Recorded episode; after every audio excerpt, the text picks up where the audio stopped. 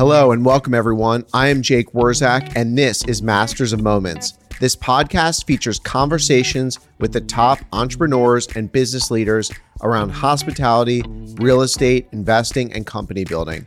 We explore the ideas, strategies, and approaches that brought them to where they are today. Hear the insights, behind the scenes secrets, and methods you can't find anywhere else.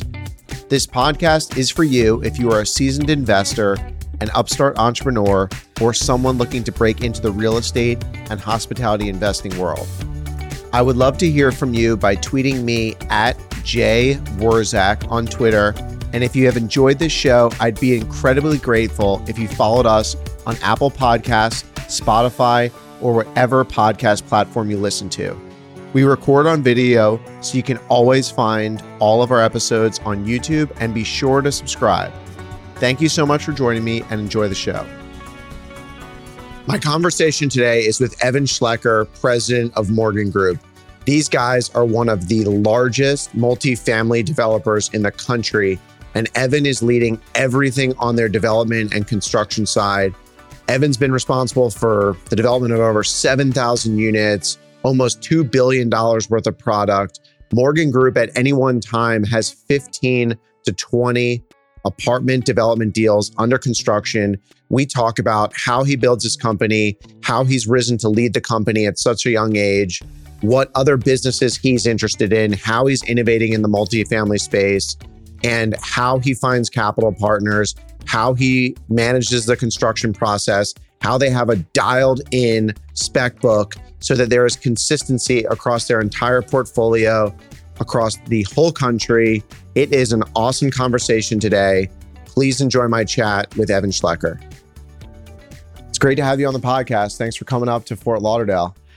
Absolutely. I'm, I'm very excited and really enjoy the studio. I'm looking forward to it. You are the first guest in the new studio, so we're going to celebrate that, but this is about you.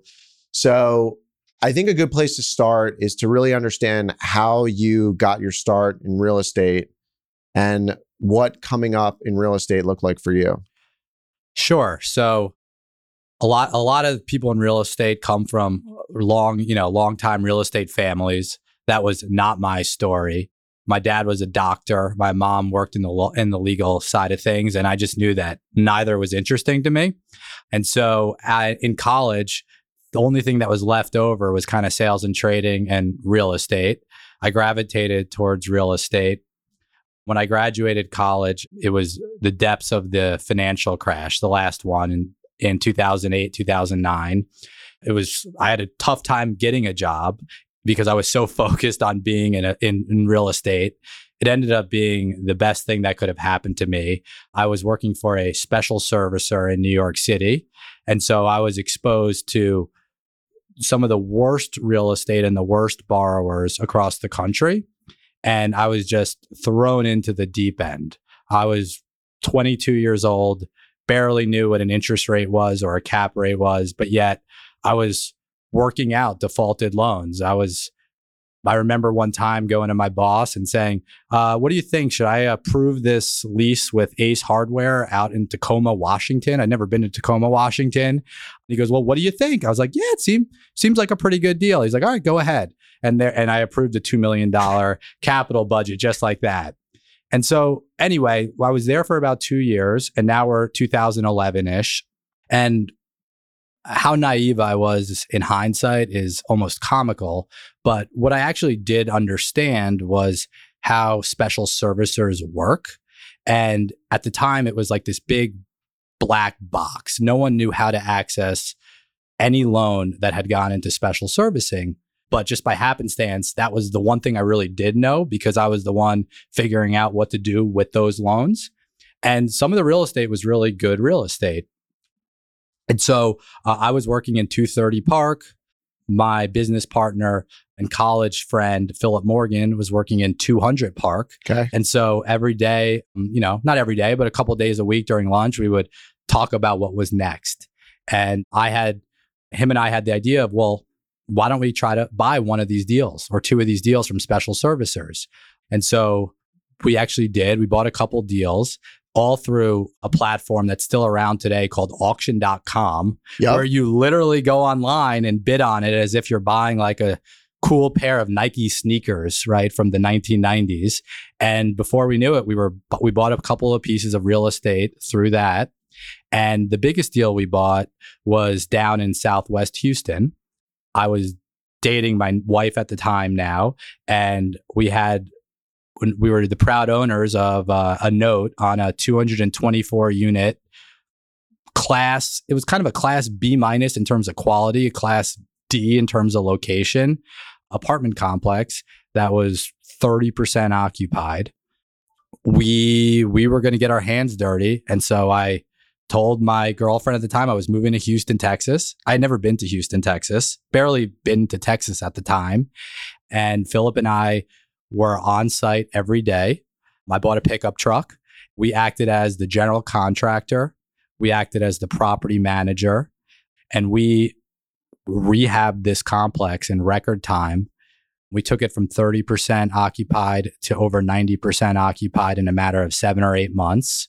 We did a full renovation of the pool. We totally rebuilt the clubhouse, new roofs. That was kind of our first deal. We we sold the property to a guy out of Michigan 366 days later. Did you make money? And yeah, we made money. But, you know, frankly, anything you bought in 2011, you were going to do well on, right? It's a rising tide kind of lifts all, all boats. We made every mistake under the sun, but yeah, we at the time we made more money than we we we ever could have imagined, which in the scheme of things was really not that much, but to us, 25 years old, it was it was an amazing start. Okay, there's a lot to unpack there.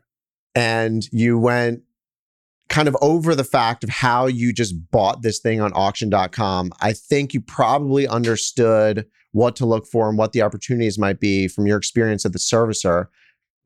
Auction.com was probably pretty new then. How did you figure out how to navigate that, how to do it, how to finance it? Where did you get the money from? And then why Houston? Sure. So I wish I wish I could tell you that we had some grand plan. A lot of it was just happenstance. Auction, so my, the group that I worked for when I joined, it was ING, Clarion, and now it's called Torchlight.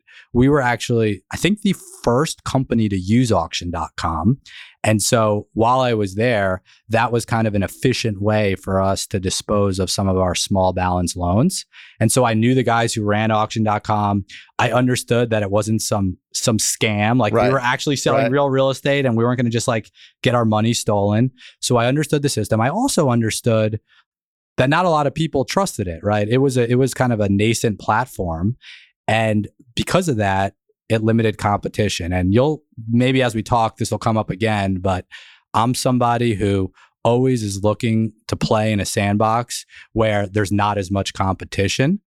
You know, I don't consider myself to be the smartest guy in the world. So it's like, all right, well, how am I going to win in anything I do? It's like, all right, let's play in a box that other people aren't as focused on. And so that was part of the strategy.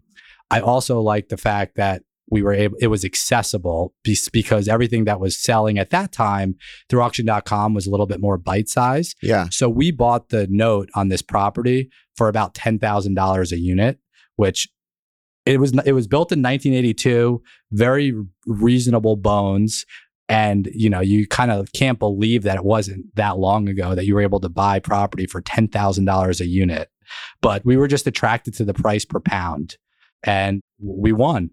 What about the scale and size of the property influence your decision to buy that property? Because I think a lot of people maybe for their first deal they're looking for a duplex or four units.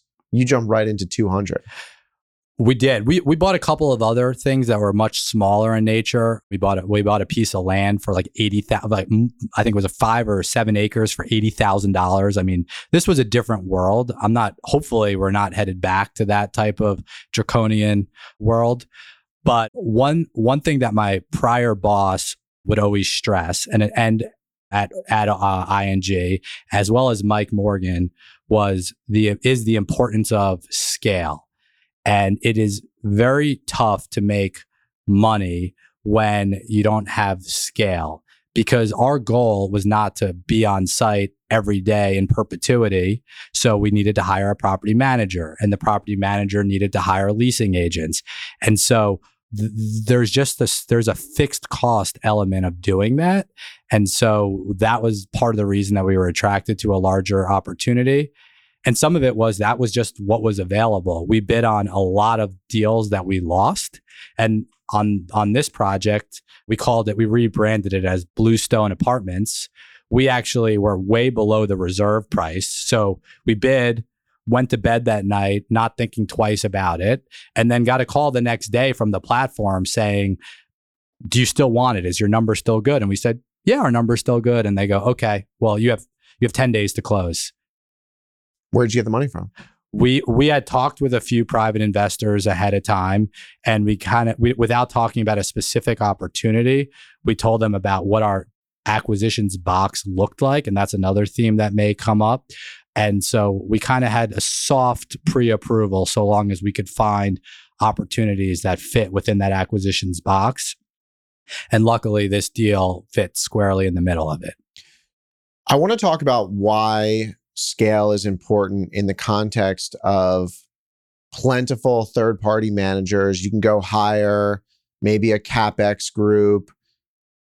In this environment, why does scale matter in multifamily? So, good question. Something we talk about a lot. Before I answer that, I want to back up and talk about the commercial real estate industry in general, because it feels like we're living through a transformation where commercial real estate is being perceived by the investment community. It used to be perceived as more of an alternative asset class, and now it's becoming a primary asset class. And the reality, when you think about any of the major food groups in real in real estate, so industrial, retail, office, multifamily, right? What what affects valuations? It's there's I'm oversimplifying it, but it's kind of two things. It's interest rates and it's capital flows. And so the more capital that's flowing into any space is going to make value, you know, valuations go down. And kind of what happened with, you know, if you go back 20, 30 years, right? Stocks and bonds, right? The creation of ETFs totally transformed the stock market and gave your average retail investor access to stocks. And the same thing with BlackRock and bonds. And so right now with multifamily, we're living we're, we're basically watching in front of our eyes as it's kind of finding its logical place in terms of investor return expectations between equities and bonds.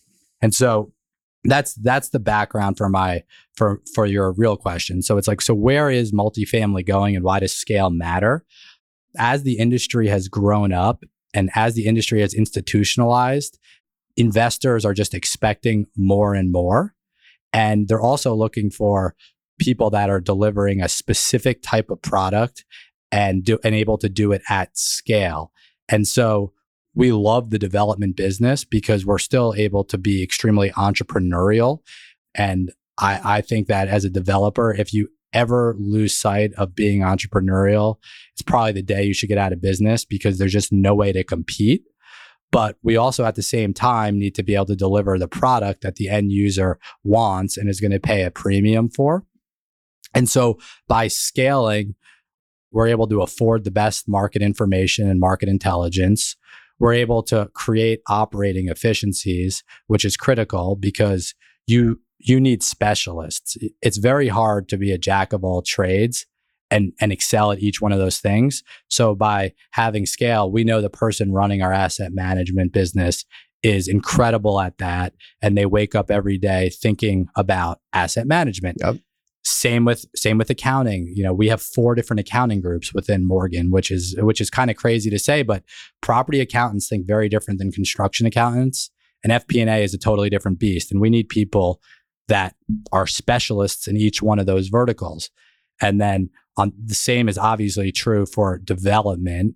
Um, the people, you know, the people on our teams that are out there every day trying to dig up opportunities and talk to the local landowner who's owned the site, you know, in their family for 50, 100 years. And so we need people that are local and only thinking about site acquisitions. And that's kind of where we see the industry going. And the reality is, it's all about our people. And scale allows you to hire the best people. And it also, scale and growth gives those people opportunities Right. to go to the next position and the next position and the next position. And with every person you have on your team, right, they come with their own relationships. And that's what that's what Morgan Group, our company, is. It's a collection of everybody's experiences and relationships. It feels like it's as simple as that. is the only way to expand to new markets when you have scale because a lot of people talk about developers have to be local they have to be developing in the city that they're living in but clearly you and morgan are not doing that other successful groups are not doing that so how are you now developing in multiple places and what in your early career investing a deal in houston where you didn't live how did that influence that part of the strategy and your comfort level in being able to do that. Yeah. So while I didn't live in Houston, I dropped everything, my family, my friends, and moved to Houston. Really? because it was yeah because it it was pretty we we realized pretty quickly and we definitely stubbed our toe how do you hire the right roofer unless you're there meeting with the guy and feeling him out so we are a big believer in being local so taking it to morgan group today how we're set up there's certain parts of development and construction that are that that require you to be hyper local but then there's other parts of what we do that we can handle more nationally. And so if we look back at prior cycles, something that we learned was we never hit it out of the park on the first deal we did.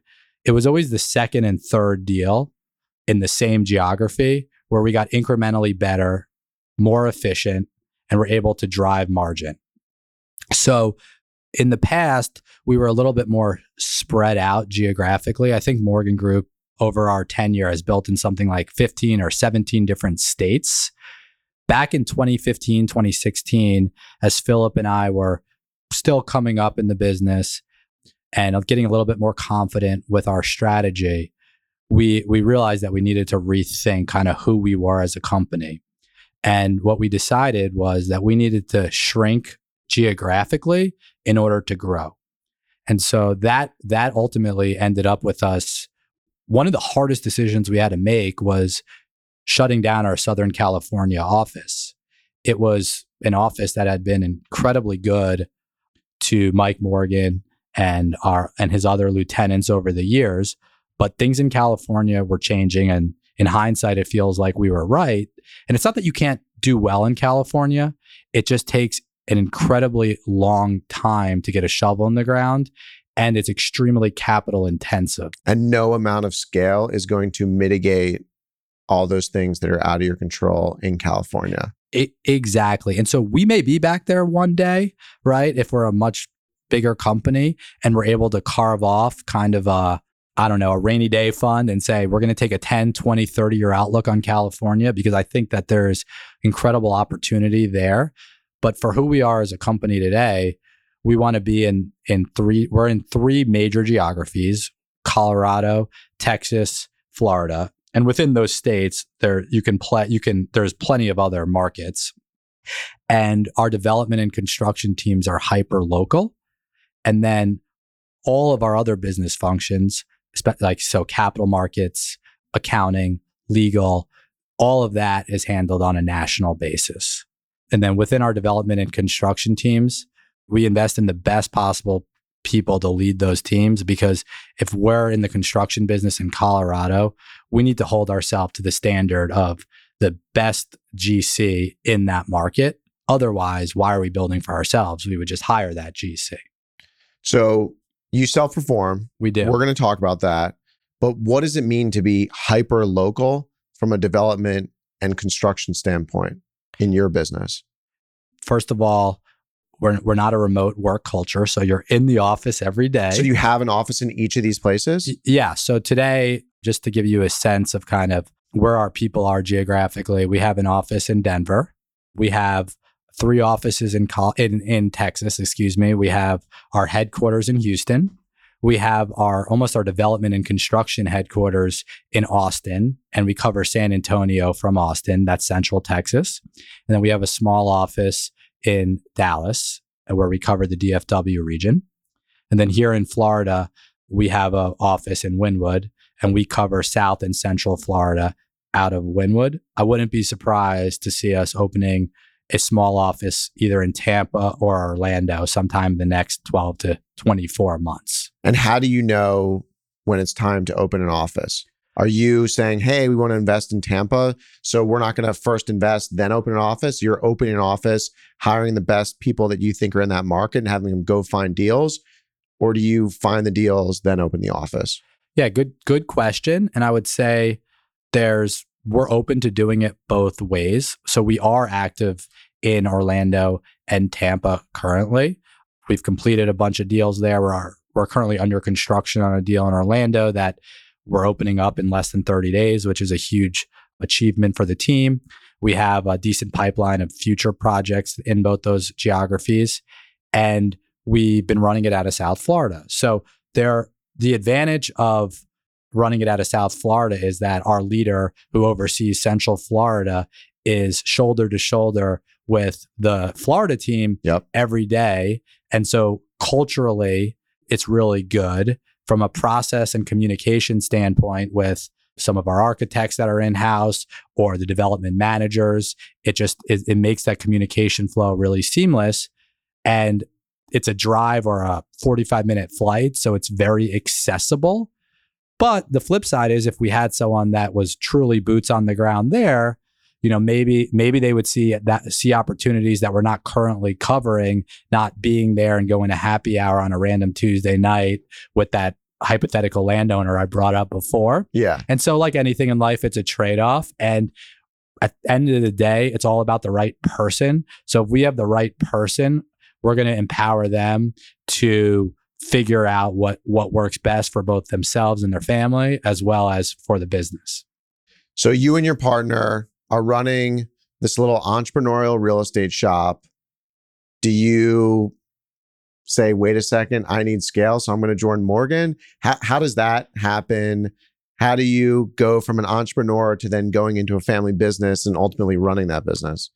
Yeah. So I'm, I'm laughing because you're you're making me think about a funny a funny story that I hadn't thought about in a while. So my partner, Philip Morgan, the CEO, he is third generation. So this is his family's company. His grandfather, who's still alive, 97 years old, Holocaust wow. survivor. Unbelievable story. Worth going to the Morgan Group website, morgangroup.com, and reading about it. He's written a book, donated to the Holocaust Museum in Houston, Texas unbelievable man calls me every week still wants to know if we're over budget on any projects. Really? Yes. But anyway so philip i would say was a little reluctant to get into the family business. Like i think a lot of third generation yep a lot folks are. They're like i could do it myself kind of thing. But anyway we the, the deal bluestone uh, we sold it and we you know we made we made a decent profit. I think we made about gosh, a little over $10,000 a unit.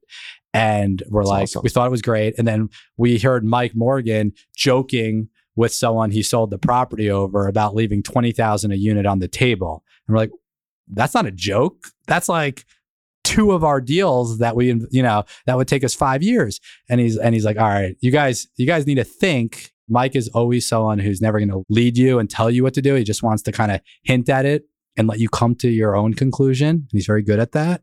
Something I've learned from him. He's like, you should think about the institutional world. You might have to take a step back.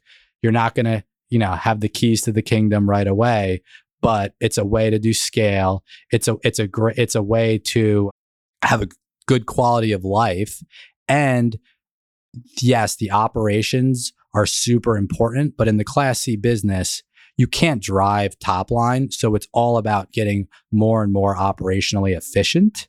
Mike said that's great for certain people, but you need to know if that's your personality or on the other side of things, if you if you like to build, if if you like design, if you like construction, he's like that's what attracted me to real estate initially, and and that's exactly what I liked and why even going back to my college days, what drew me into the business.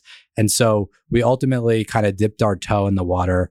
And this is 2012 now. We started cons- end of 2011, 2012. We started consulting for Mike, realized that that was just more of our personality. There was a more sophisticated finance element to that, that, that part of the world.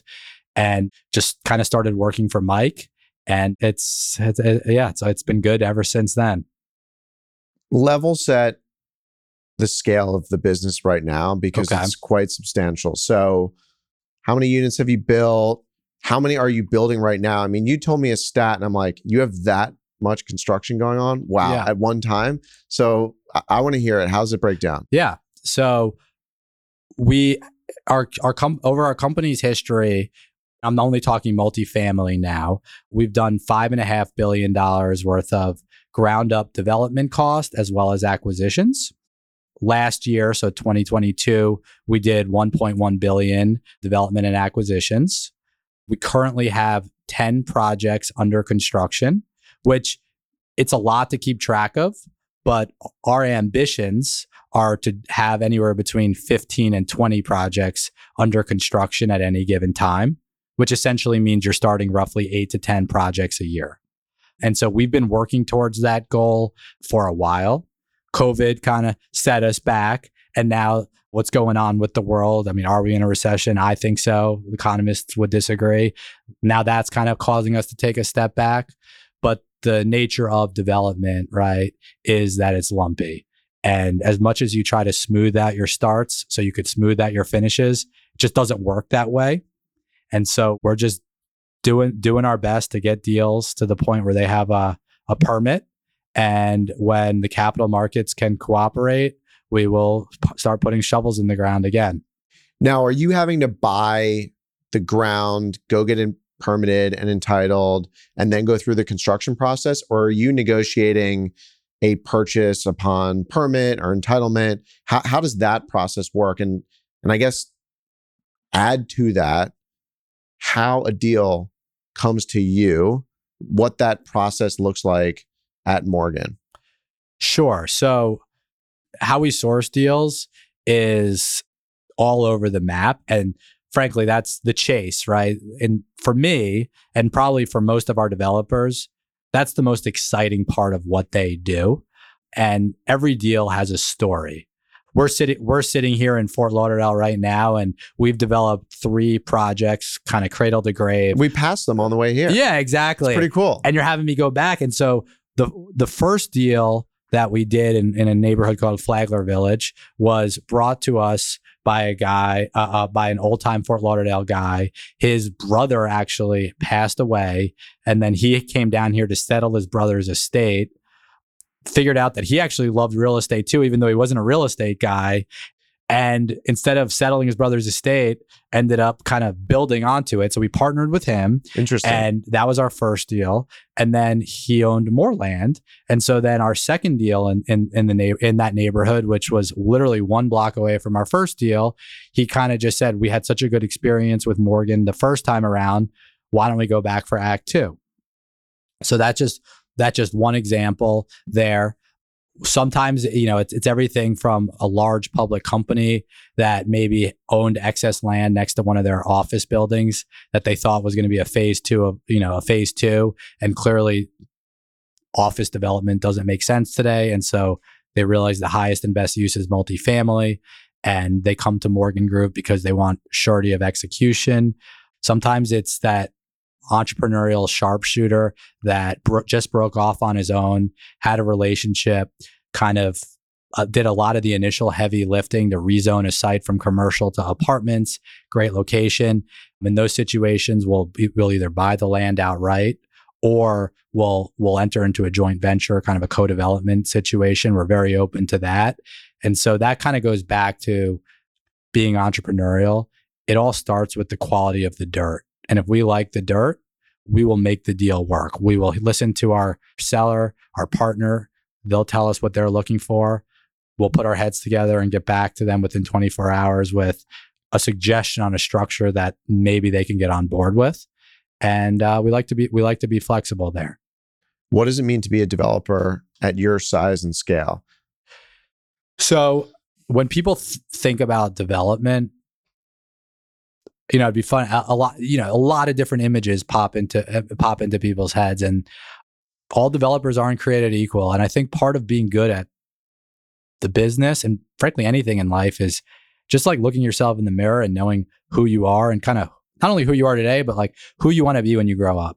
So there are some developers out there that look at a street corner and th- their mind just starts spinning and they're like, oh, I could put a really cool artisanal coffee shop on that corner. Yep. And you know, I can I can work on the streetscape here and do some placemaking and have a 50 different unit types in a 70 unit building and and that's great and I frankly I would love to live in probably one of those units but that's that's not who we are we consider ourselves in some ways a manufacturer of residential and the ma- manufacturing process is one where you have to you have standards and it doesn't mean that every widget's going to look exactly the same but you're going to follow a process to create that widget.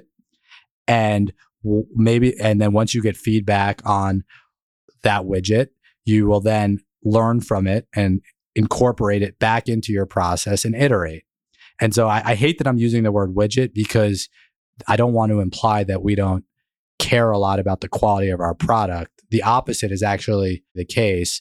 You know, the Morgan name is on the outside of every one of our projects and we will never do volume at the expense of the quality of our projects. But at the same time, one of one of our company's core goals is to chip away at the housing problem that we have in this country. We are just underhoused and it is very difficult to deliver a new a new unit of housing into this in, into the housing stock in this country.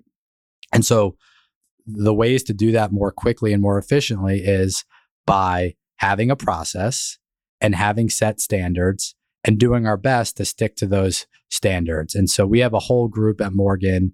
We have multiple in house architects that control something called the Morgan Design Guidelines, where we know every project we build is going to have one of two countertops. And every project we build is going to have cabinet package that is in one of these two color schemes. Really? Yes.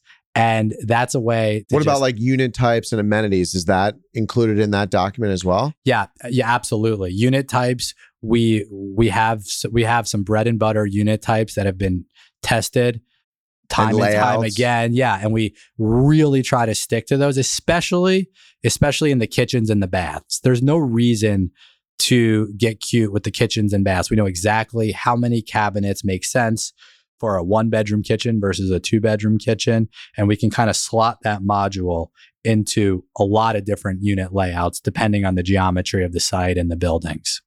It's very similar in hotels. In my world, we have some key features, and some of them are so minute, like an edge lit exit sign or something like these little details that we have to have in every single project that's you know come from my dad and and I agree with it too. I actually think it's like quite the opposite because you spend so much time finding the best product, like maybe the best wood floor, vinyl floor, whatever it is, and you research that to hell. And then you want to use it on every project. Who cares? It works. Exactly. Right? It, it, absolutely. And not only that like we we know what the underlayment is. So it's one thing what the tenant sees and can feel and can touch but then there's the constructability aspect. So our our construction teams understand exactly how that manufacturer's tongue and groove vinyl flooring fits together. And one of the biggest complaints we get from our tenants especially in stick frame product is noise transmission and most of the time, it's noise transmission vertically, mm-hmm. not horizontally. Yep. And so we know exactly what STC rating, for example, we can get with that product. And so it's like, why, if, if we found something that works and was it with and is within budget, and we can pick out the right colors that our design people can sign off on and is going to resonate with what with the tastes of the day, there's so much risk in starting over with a new product that might have performance issues. So how often are you changing this book and like what is the process? Do you have like a board meeting to pick new floors? Like how does that work? Yeah, so we have a very a very talented leader, Richard Camino, that oversees our design and quality assurance group and that book is their baby. He's great at building consensus and he talks to all the all the various leaders at, in our different departments to get their buy-in to what goes into the design guidelines. Every year we issue a new version of the book. And I say that and but it's very important that I'm saying the the word guidelines and not standards. We, this is certainly not our idea. Like, plenty of companies have have some version of this. And like anything, it's it's not what's on the piece of paper. It's about the training and the process by which it's used. And if you if the book just gets too bulky, right, and just sits on a shelf somewhere, uh, you're better off not having it. So that's why we revisit it every year. We try, we have a policy. I, I hope we're following it where anytime we put a new standard in, two standards need to come out because you need it, you just don't want it to get too unwieldy. Right and we have you know we have certain sections of that where before we start the design on any project we'll give the section to the architect or we'll give a, a different section to the civil engineer. And we try to make it as user friendly for those folks as possible so that all of our lessons learned all of morgan's preferences are actually getting picked up in each and every project. We're in south florida. We're in the sun belt. Everyone wants to be here. You are here I've seen some developers here do very, very high end rental projects. And I think we're also starting to see more single family rentals, which seem pretty high end, highly amenitized. What do you think about those two asset classes? And do you think Morgan's ever going to go down one of those paths? Sure. So I would say that we have we are somewhat in both of those categories, but not fully committed. And so what I mean by that, we'll start on the BFR, you know, build for rent. A lot of a lot of groups are focused on that space. A lot of multifamily groups that we highly respect and our peers of Morgan started new divisions for BFR. And I totally get it. You can't argue with the fundamentals of millennials, right, and Gen Z wanting more space wanting a backyard, but being on a limited budget. And so technology has also made it a lot easier from an operating expense standpoint to manage those communities. And so I get why developers are doing it. I get why there's a lot of capital chasing that area.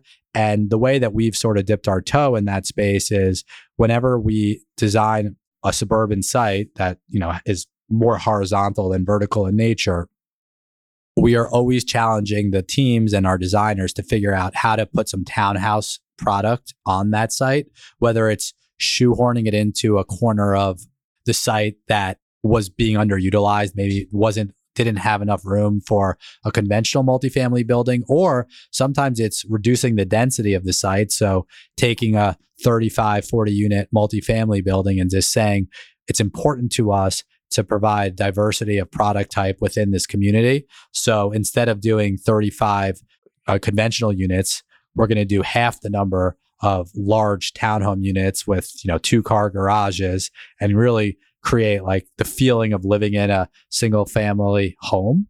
And the beauty of that is those residents are much stickier. And then also, you may have a resident who lives in a 900 square foot unit on that same property, loves the location, yep. their kid goes to school around the street, lo- loves the amenities, and then they can just upgrade within your community. And then on the other end of the spectrum, we've built some high rises that are, you know, top of the line amenities. And we've done we've done reasonably well on those projects. But like I said earlier, we're we're a ma- we like to we're tr- we like to consider ourselves a manufacturer of housing, and those projects that are almost always in tight infill locations have a much longer pre-development process. The cities have a lot to say about every corner of the building. The construction timeline is a lot longer, which means our, you know, equity is outstanding for a lot longer before you start earning income, right? And the deal can start becoming profitable. And the part of the issue there is you're really becoming a provider of services. And you in order to get the rents that you need in those projects you need to provide every service under the sun. And payroll on our projects is such a significant expense something that you can obviously relate to being on the hotel side of things. And we've just seen over time that increased expense erode operating cash flow so we're going to do those projects one off. They're they're good for company morale. They're good for the front page of our brochure, but we're going to think really hard about each one of those. And it's not and it's going to be a little bit more of the exception versus the rule. So when you see Adam Neumann coming in and buying some tremendous real estate and saying he's going to revolutionize how people live, I, would like to know if that changes your perspective at all. And if you were sitting with Adam, what you would tell him that he should watch out for. Okay. I would I, yeah, I, I would I would start with a I would start with a very big compliment to Adam Neumann. Never met the guy. I've I've I've seen his documentaries, but as far as multifamily goes, he had perfect timing. He went on a tear and he bought, I'm making this up, but somewhere between five and 10 class A plus communities, literally at the perfect time. So his basis in those is extremely low. It is. And good for him, right? Okay. And, you know, his, in terms of revolutionizing real estate, I would say that it is, it, it sounds good on paper and in a pitch deck. And clearly, Um, I think Andreessen was one of is a big investor of his. He was able to get one of the smartest guys in the business to buy off on it. That said, I think there's been a lot of examples of people in prop tech that are thinking technology first and aren't true real estate operators. And I haven't seen any of them be successful to the point of tra- of, of transforming real estate. There's been incremental improvements. The technology, the revenue management has certainly gotten better. But in terms of the ways that our residents experience the buildings, I feel like it's largely similar to how they were experiencing the buildings 10 years ago. If we do a deal together, we do a joint venture and we build a great site and you have some multifamily and I have a hotel, will your residents pay more because I have the best bar in town? I'm right next door. Maybe we have a shared pool and we have some pool boys and cabanas and a whole thing and a great gym and maybe some meeting space. Does that enhance multifamily or should these things really be separate? Or, or maybe do we have like a business idea here? I think we have a business idea here. There's, you know, we're in South Florida. There's a, a, a saying that always makes me chuckle. You know, the best boat is your friend's boat. so the I, best hotel is your friend's hotel. Yeah, I would love to be. I would love to be next to one of your hotels, and maybe maybe we could pay it. We'll pay it. Yeah, we'll but I got to shift some of the payroll to your. I know that's the issue. No, I I think I think that there is a there's always a place for that. There's always a a segment of society that are renters by choice and those people want to live in the the newest community with all the bells and whistles. And so you just need to be somewhere geographic you know somewhere locationally where people are willing to pay a premium and whatever it costs it costs in order to have that true amenitized hotel like experience. But that like i said like those those projects are amazing but you need to they, they take so much work to make sure that they are executed perfectly and that's why someone with like a hospitality background like you would be instrumental, right, in making in in making sure that we didn't kind of go left when we should be going right in terms of our design preferences and what amenities we include. What would most surprise the listeners about overseeing 10 development projects at one time? So, just to be clear, we have 10 projects under construction. We probably have another close to 20 projects under under development because the light and I would say the thing that would surprise them the most is just how long it takes to put a shovel in the ground. And that's the reason that if we in order to maintain a consistent number of starts per year right? Some are call it 8 starts per year. How many projects you need in various various stages of planning so that you don't have lulls in your in your start pipeline. And what's your fear there that you're going to lose talent because you can't afford to pay them if you have a lull and you need to keep the machine going? That's certainly part of it, right? We're we're running a business and it is a human capital intensive business. And so we we at the end of every year, right, where we're looking at we're looking at our revenues and we're looking at our expenses, and we need to make sure that we're ending up in the black.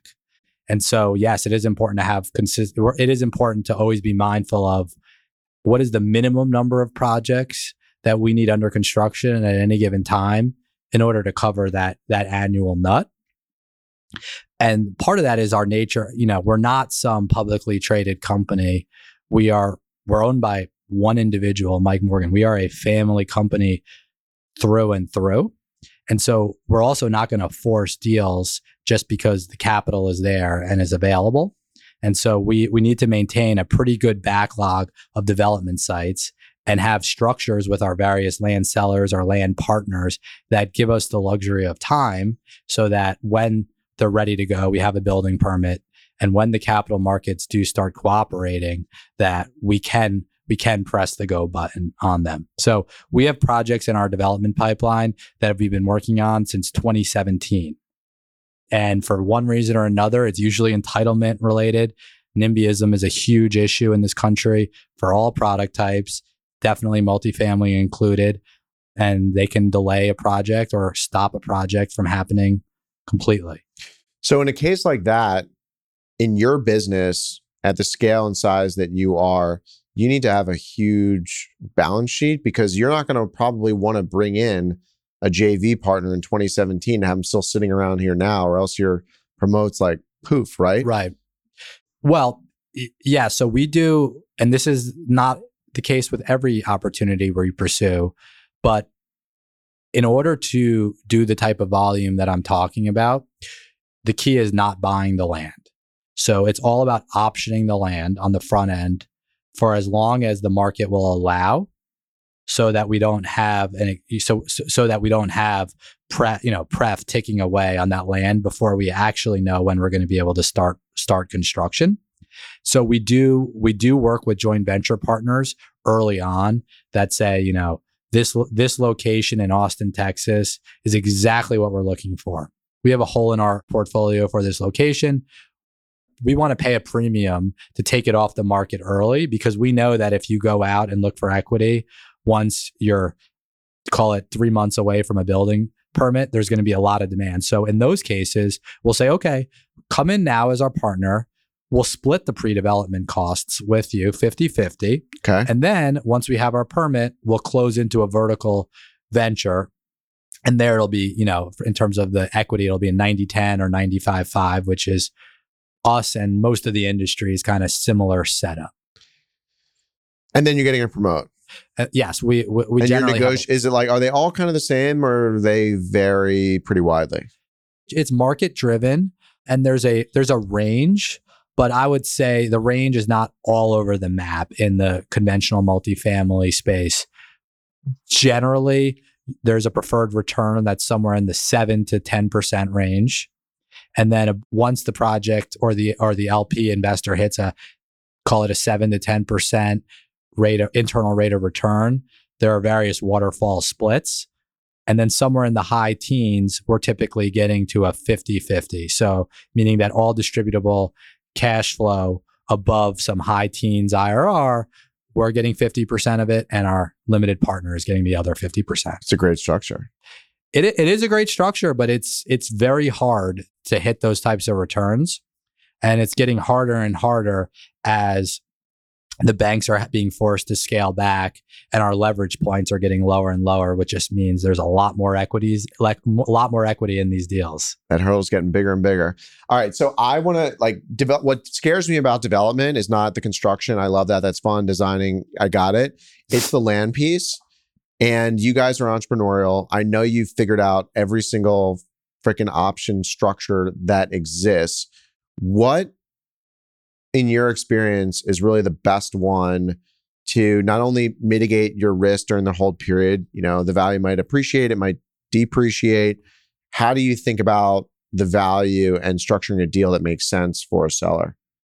Yeah. So they're kind of like I alluded to before, you have to every seller is in a different situation, right? And largely the seller's motivations are driven by when did they buy the land or did they not buy the land? Was it was it inherited? So I would say the toughest sellers are the ones that have land that doesn't have any type of entitlements and they paid a lot or maybe even overpaid for the land and they have some type of expensive land loan. Frankly, those situations are probably not worth getting involved in because the reality is the seller's problems will become your problems. Oh yeah. And we we have some very experienced people at Morgan Group that have seen it all. And when those types of situations make it to investment committee, frankly, they usually get killed before before investment committee. We will. There's just a higher bar to press the go button on a situation like that because the seller is just inherently they don't they don't have as many levers to pull. They they can't be flexible with you. In terms of our typical um, land seller situation, we love making the land seller part of the process. So, of course, we'll enter into simple PSAs where it's just an outright purchase and the seller doesn't have any ongoing involvement in the property. But often a seller feels like they're selling the property too cheap. And when we when we set a purchase price for the land, we're often setting it 18 months to 3 years before we're actually closing on that piece of land and a lot can happen in in 2 3 years. Valuations can totally reset. And so the best part about having a land seller ride along with us is it's a it's a natural hedge for for them because let's say that we're in the beginning we're kind of the market's sloping up and to the right and we buy the land for a market land price in 2023 and come 2025 that price looks inexpensive well the land seller gets to participate in the ultimate success of the project so even though they maybe sold the land for less than they would have gotten had they waited 2 years they're ben- they're they're benefiting in the upside and land is a key a key input to any development pro forma and so there's value creation there um, day one. And then the flip side is, you know, sometimes we're, you know, sometimes we buy land because we're always buying land, right? We have enough going on where we're not timing markets. We're not trying to time markets. So if we contract for land at a number that's higher than what the market value is in the environment we're ultimately ready to start, well, great. That land seller feels really smart. And often the way that their participation is structured is they have the right, but not the obligation to contribute a portion of the land proceeds into the vertical project as common equity. And so they may say, you know what? Nah, I'm good. I'll take my capital event, I'll pay capital gains and move on to the next project. You're running a third generation business. Most third generation businesses fail. I know my because my wife runs a third generation business too. And I'm curious to know how the company has been set up in such a way from Mike where a non-family member can step into the role of president and lead this business with the CEO. What have you learned from him and how he's set up that mentality and approach? And how has that approach enabled you to thrive in the business? Yeah. So I have a ton of respect for for Philip Morgan and Mike Morgan. So just as a reminder, Philip is um, the CEO. He's third generation, and Mike is his father. It is one of the most productive father son relationships that I've ever even heard of, and I'm lucky to have a first row seat to it. They're also very different people. And the industry has changed a lot. Like I said before, it's just become more sophisticated. And as such, we've had to become more sophisticated. And so the way some of the controls that Philip and Mike have jointly put into place are done so that the company will become a fourth and fifth and sixth generation business and will be a successful one. So some of those include the creation of a advisory board. So this is a th- th- there's four independent, so non Morgan employees, directors that are part of this advisory board. And then Philip and Mike also sit on this advisory board. And the advisory board is there to represent the interests of the family. Philip also put in place some very stringent requirements to become an employee of Morgan if your last name is Morgan. And so that is done as a way to make sure that we are not creating jobs for family members. If there's an open position and a family member wants to apply for it, they're welcome to. There's a strict set of guidelines that they must meet in order to be even considered for that open position. And I think part of my story is really emblematic of us not just talking the talk, but really walking the walk. I'm not a Morgan, but yet my I'm young and my path at Morgan Group has been phenomenal because we really are a merit-based organization. And if it's not some place where and because a lot of family businesses are like that, you can go and you can have a great career there, but once you get to a certain level, you're kind of capped out. There's yep. no further upward mobility because it's all dominated by people with the last name. So I give them a lot of credit. Mike is one of the best dirt guys I've ever met. He'll walk into a new city. He will walk around the site. He'll say, All right, take me to the nearest grocery store. He'll walk into the grocery store. That's his demographic study. He doesn't need to see any reports. And he's like, that site will work. Or he'll say, I don't think this one's going to be very good. And it does, when he says that, it doesn't mean we don't do the deal necessarily, because there might be a lot of reasons why we believe in the deal. And Mike will be the first to admit that he's just kind of reacting based on his judgment and his experiences. But guess what? He's, I think he's been right every single time. And so Mike is like the dirt guy. And then kind of like naturally, Phil is the very sophisticated CEO. He loves processes. He likes everything kind of put neatly in their corner, and they really complement each other very well. Okay, I want to go back to what you said about the dirt guy because yeah. this is interesting. And the grocery store story is really cool because in your industry at your level it's become so institutional that all of these you know geniuses and economists are talking about the supply shortage and the housing stock being so low. But ultimately the entrepreneur in you just makes a gut decision.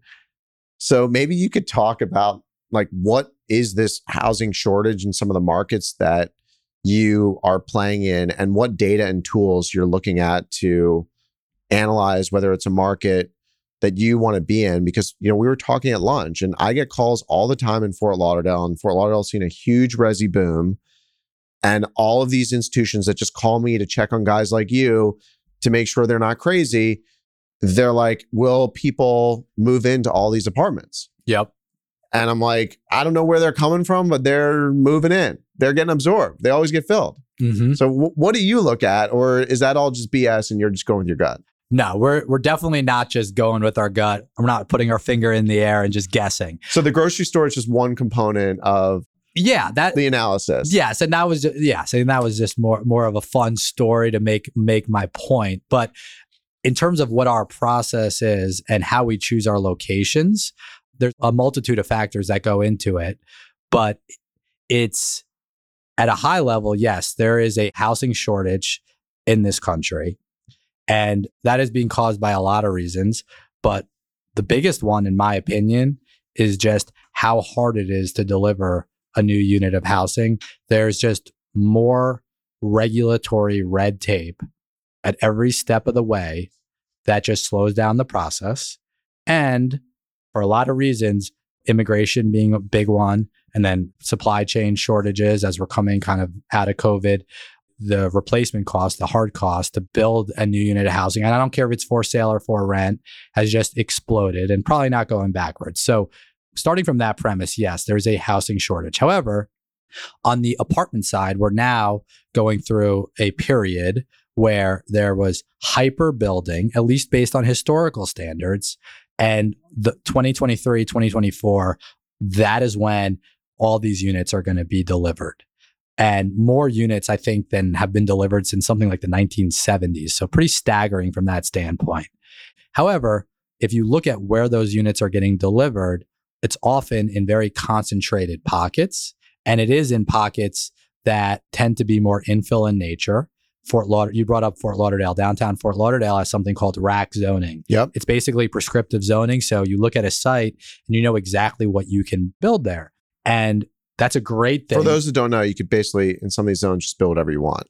you could build whatever you want, right? And that's a great thing if the city's city is trying to promote density from a land use standpoint, but from a developer who is profit motivated, of course, what that means is that it's a little bit easier to create new supply, right? Their barrier to, barriers to entry are lower. So we referenced the deals we did in Fort Lauderdale. Those were actually kind of earlier cycle deals. Frankly, we haven't looked at a new site in downtown Fort Lauderdale in a few years. We've kind of had a we have a pipeline map in our office. We kind of have like a red X on downtown Fort Lauderdale because the the the amount of supply coming was was scaring us. And then like you said, the units get filled up. Yes. The beauty of apartments is there's always someone willing to rent your unit. It's just about at what number. But the beauty there is they also you also get to reset that number every year. But we have gravitated at least in the past 4 or 5 years a little bit more to the suburbs where yes, there's higher barrier to entries to getting your approval, but it's only getting harder and harder. So if you can actually get your entitlements, you've created real value there because there's not another two, five, ten deals right behind you. And so the bigger picture, the bigger point I'm making here is to your hyper local point, we look at the location, then we look at the sub market, but you really need to drill down into the micro market and understand exactly what's going on on that corner to make an invest to make an informed investment decision. And that's why we have local teams and you're never going to see us develop a project somewhere where we, where we don't have real boots on the ground. If Morgan's going four or five generations Mhm. and to keep you around because you're an entrepreneur and you're probably hiring other entrepreneurs, what kind of incentives are you setting up for your team members, your colleagues to keep them here and to keep the machine going for multi decades and generations? Sure. So we have our own Bible, and our Bible is this, this, I don't know, I'm make maybe it's 50, 70 pages booklet from Trammell Crow companies and then Trammell Crow residential, and literally written on a typewriter. And it goes back to the late 80s, early 90s. Is this the thing where they had the team like reflect on problems from like the savings and loan crisis or some 80s crisis? Yeah, exactly. But it's unbelievable. I'm I'm glad that you've seen it. I saw it recently made its rounds on Yeah. Twitter and LinkedIn. Yeah. We've we've been looking at this thing for like 7 years, 8 years, but it's incredible how the same mistakes, the same lessons learned repeat cycle after cycle after cycle. And there's something powerful about looking at a physical copy of this document that was typed out on a typewriter, yet rings so true today that you're like, all right, this business doesn't need, we can overcomplicate it, but it's really not that complicated. And so, one of the coolest things about Trammell Crow residential is that they started this regional partnership model.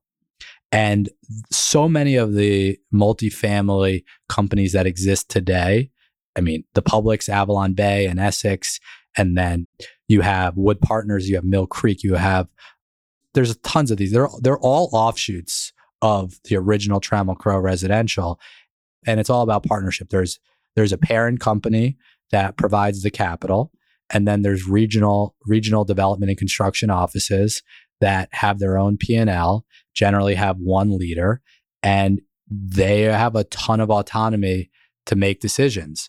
And so, when we think about the right incentive structures, it's all about pushing that ownership mentality down as far into the organization and into as many departments as we as we possibly can.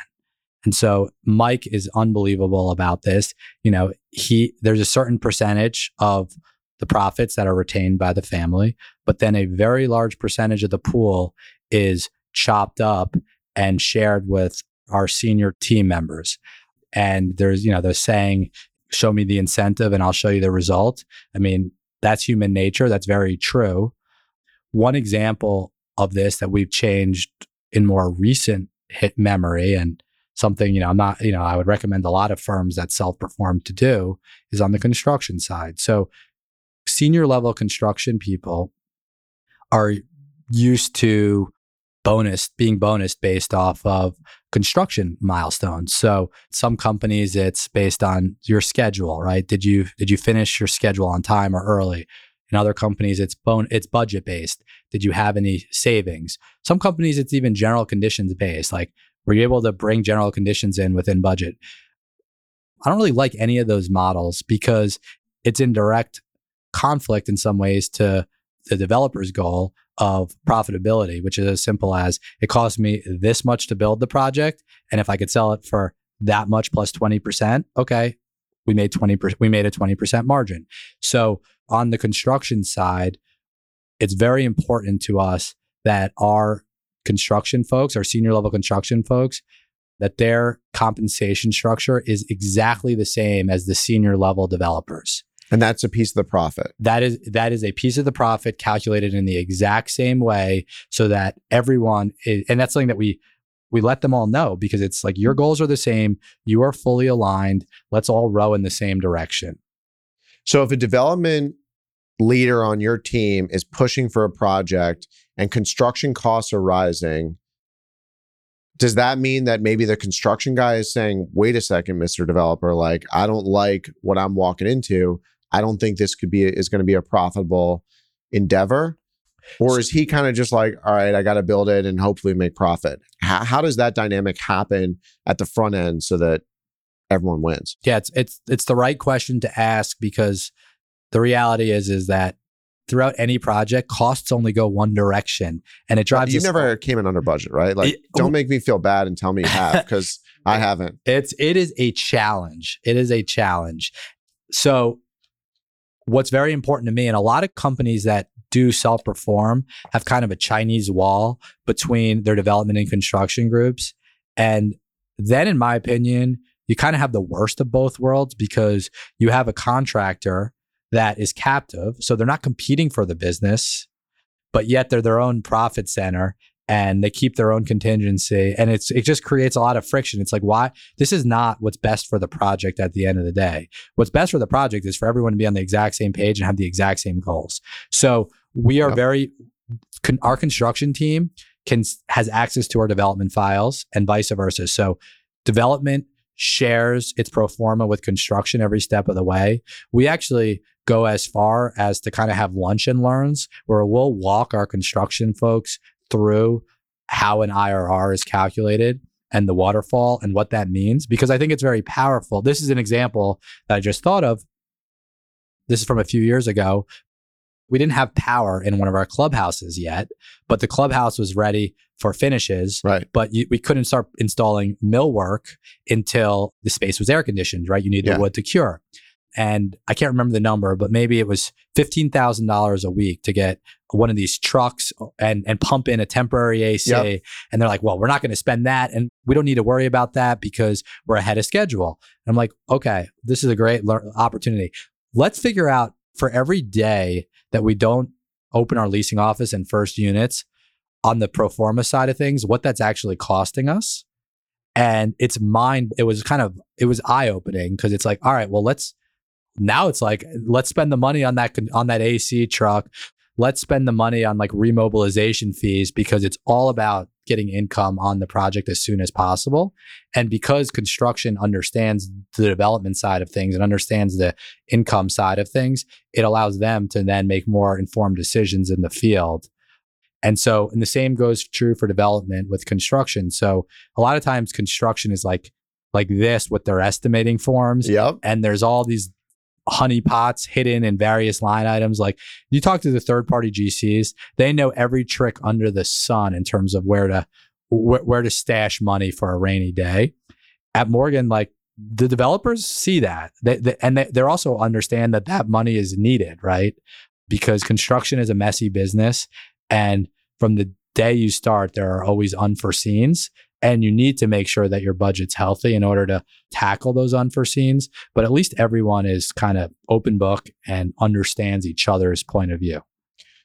I love that. I mean, it's such an obvious point, and I don't know if it came from Trammell Crow, but everyone that I know would definitely set their construction team's bonus on the construction, which is so disconnected to why the hell you guys are even there in the first place.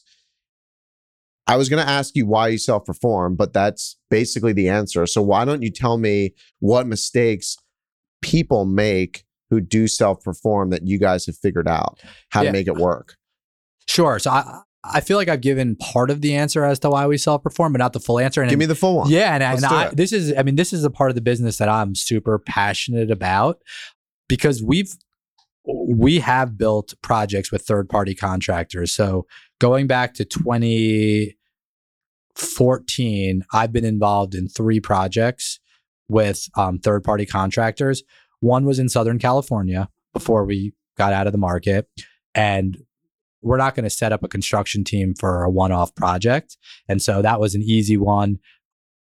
We built a deal in Phoenix, Arizona this cycle. Same story. It was a one off, and we hired a third party contractor there. And then we built a deal down here. Two of those three deals generally went well, one did not. But I had a front row seat to how different the process is. Constr- when you start construction on any project, you're going to war. At the end, it's beautiful, right? It looks so great. People, you, it's amazing to watch people experience the the spaces and sip their twenty dollar martini or whatever it is in one of your projects. Yeah. But it is messy, and there is yelling, and every person on that site has their own interests in mind. And so when you have a third party GC, and I love these guys, and some of them are some of my closest friends, but like the reality is, is like they're they're looking out for their company first Yep. and foremost. And so there is just this air of CYA that exists. It's almost like a cloud over every project. And I'm an efficiency guy, and it drives me crazy when you have so many talented people, both on the developer side and the construction side, spending countless hours davening over what how to write this email or how to word this vari- this RFI or this this change order because those are just hours that are not going into actually what moves the needle, right? Not going into bringing the project in in on time, on budget. And so by eliminating that, like we're far from perfect. There's still some yelling that goes on, but at least we are direct to the subcontractors and there's not someone in the middle kind of acting as a as a filter or a clearinghouse for the information. And then the last thing I'll say on I could ta- I could write a dissertation on this, but the last thing I'll say on that it, this is dealing with the subcontractors. The subcontractors also have to put up with the same BS that I was just talking to because ultimately there's only so much money at a project level. Yep. And the GC is like, I love all these guys, right? But if the owner is playing hardball with them and not signing a change order, then it's really the subcontractor that's in a sticky situation. And the subs often, you know, will will do everything that they said they were supposed to do, but end up losing money on a job because of that. And so uh, we've noticed that a lot of subs much prefer working for an owner builder because of that more productive relationship. They know they're going to get paid very quickly because you don't have to have the owner re- reviewing the rec, right? The pay app is directly from Morgan Development, directly from Morgan Construction Accounting, directly from Morgan Construction.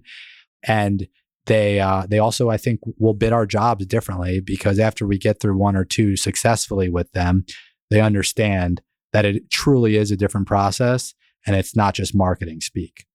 Are you guys making money on the construction side or you're not there yet?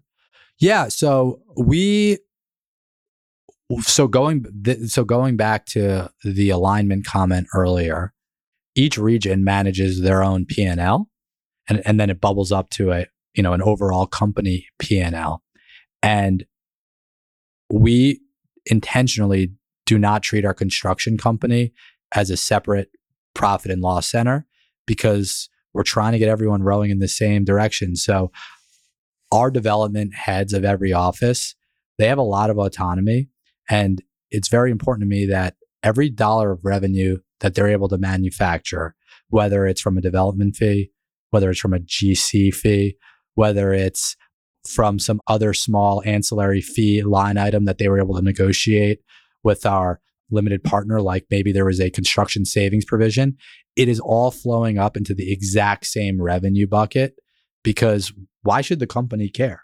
Right. And and say uh, yeah and so that's how we think about it so i don't necessarily think about the profitability of our gc versus the profitability of our development company we also on the construction company side of things we have a very expensive uh, group you know set multiple seven figures a year that is totally non-revenue producing that is our our design and qa qc group and that's where our architects live and that's something we didn't have a few years ago. And we had it a lot less formally.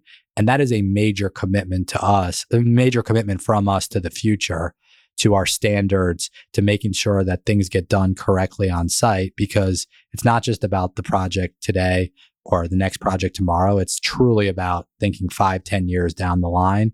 And we're, and, and we're making decisions that preserve the quality of what we do because that's our reputation and we want when we want our LP partners coming back time and time again to do repeat business with us. So these aren't development managers. This is a separate division that's basically punching out the building for Morgan. We do have Morgan people that punch out the building at the end, but this department's way way bigger than that. So we have uh, gosh, I think set eight in-house architects. Wow. They're not stamping the drawings. We're still hiring who we think is the best multifamily architect in, in a given location.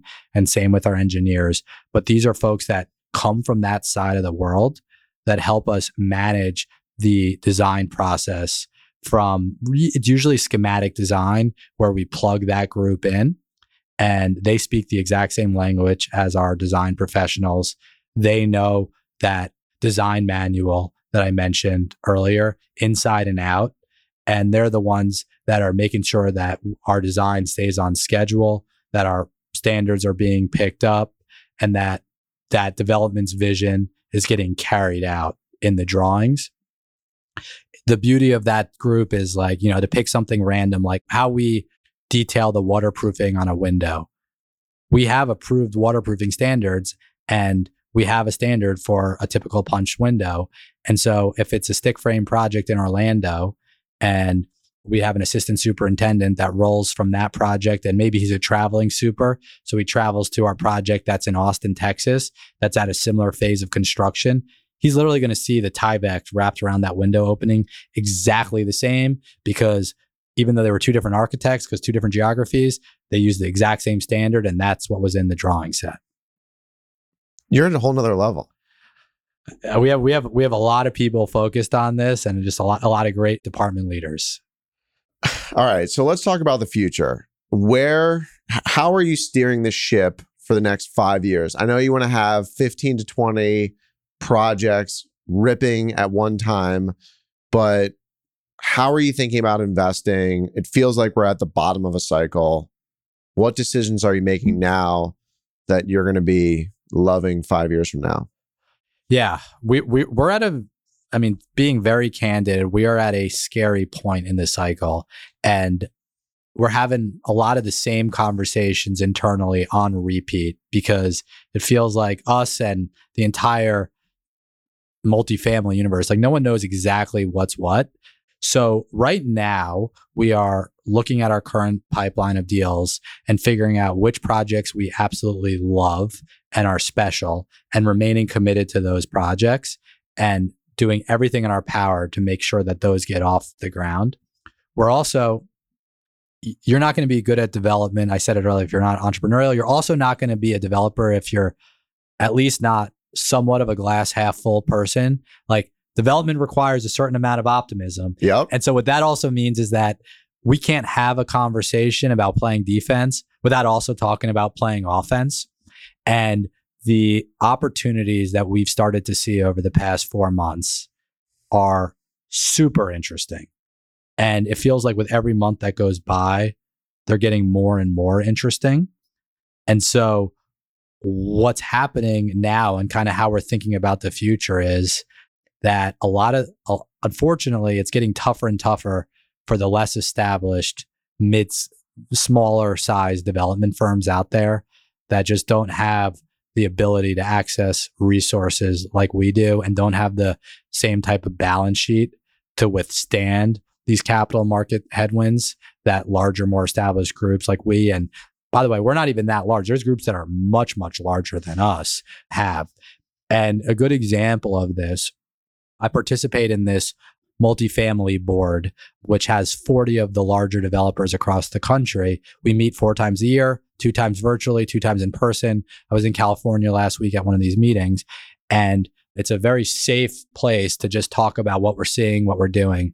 And the trend I noticed was the larger the developer, and I'm going to, this is a compliment to Greystar, huge group, the, the more projects that they are able to start and capitalize in this environment. So someone like Greystar maybe is starting, I'm making this number up, 80% of what they thought they were going to start in 2023, 12 months ago when the world looked a lot different and a lot rosier than it looks today. And then as you move down the value chain in terms of size, that percentage drop off just got more and more extreme. And we're just at a point right now, and it's unfortunate because the entrepreneur in me hates this, but it is going to be exponentially tougher for smaller groups to find a bank willing to loan to them, to find equity willing to partner with them, and even sometimes find find designers that are willing to work with them. And so everything comes in cycles and there will always be a place in the world for the best of the best in that camp. I do think we're headed towards a world where as the business grows up and gets more institutionalized, more and more market share is going to flow to the larger groups. And so that's how we think about the future. And that's why, you know, when we talk about growing, it's both, it's offensive, of course, but it's really defensive. We need to grow in order to stay relevant. So you don't want to be where the competition is. You said that earlier. So what is interesting about the deals that you've been seeing over the past four months and where are you going to go where Greystar isn't going to follow you?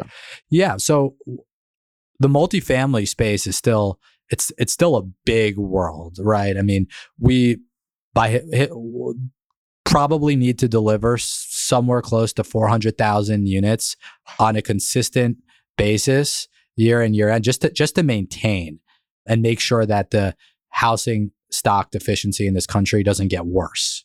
So there's a lot of room for Morgan and Greystar to play nicely in the sandbox together.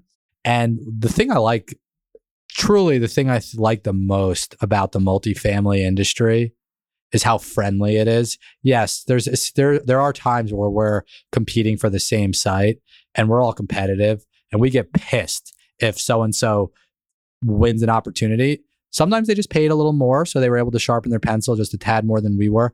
But a lot of times maybe they just saw something we didn't.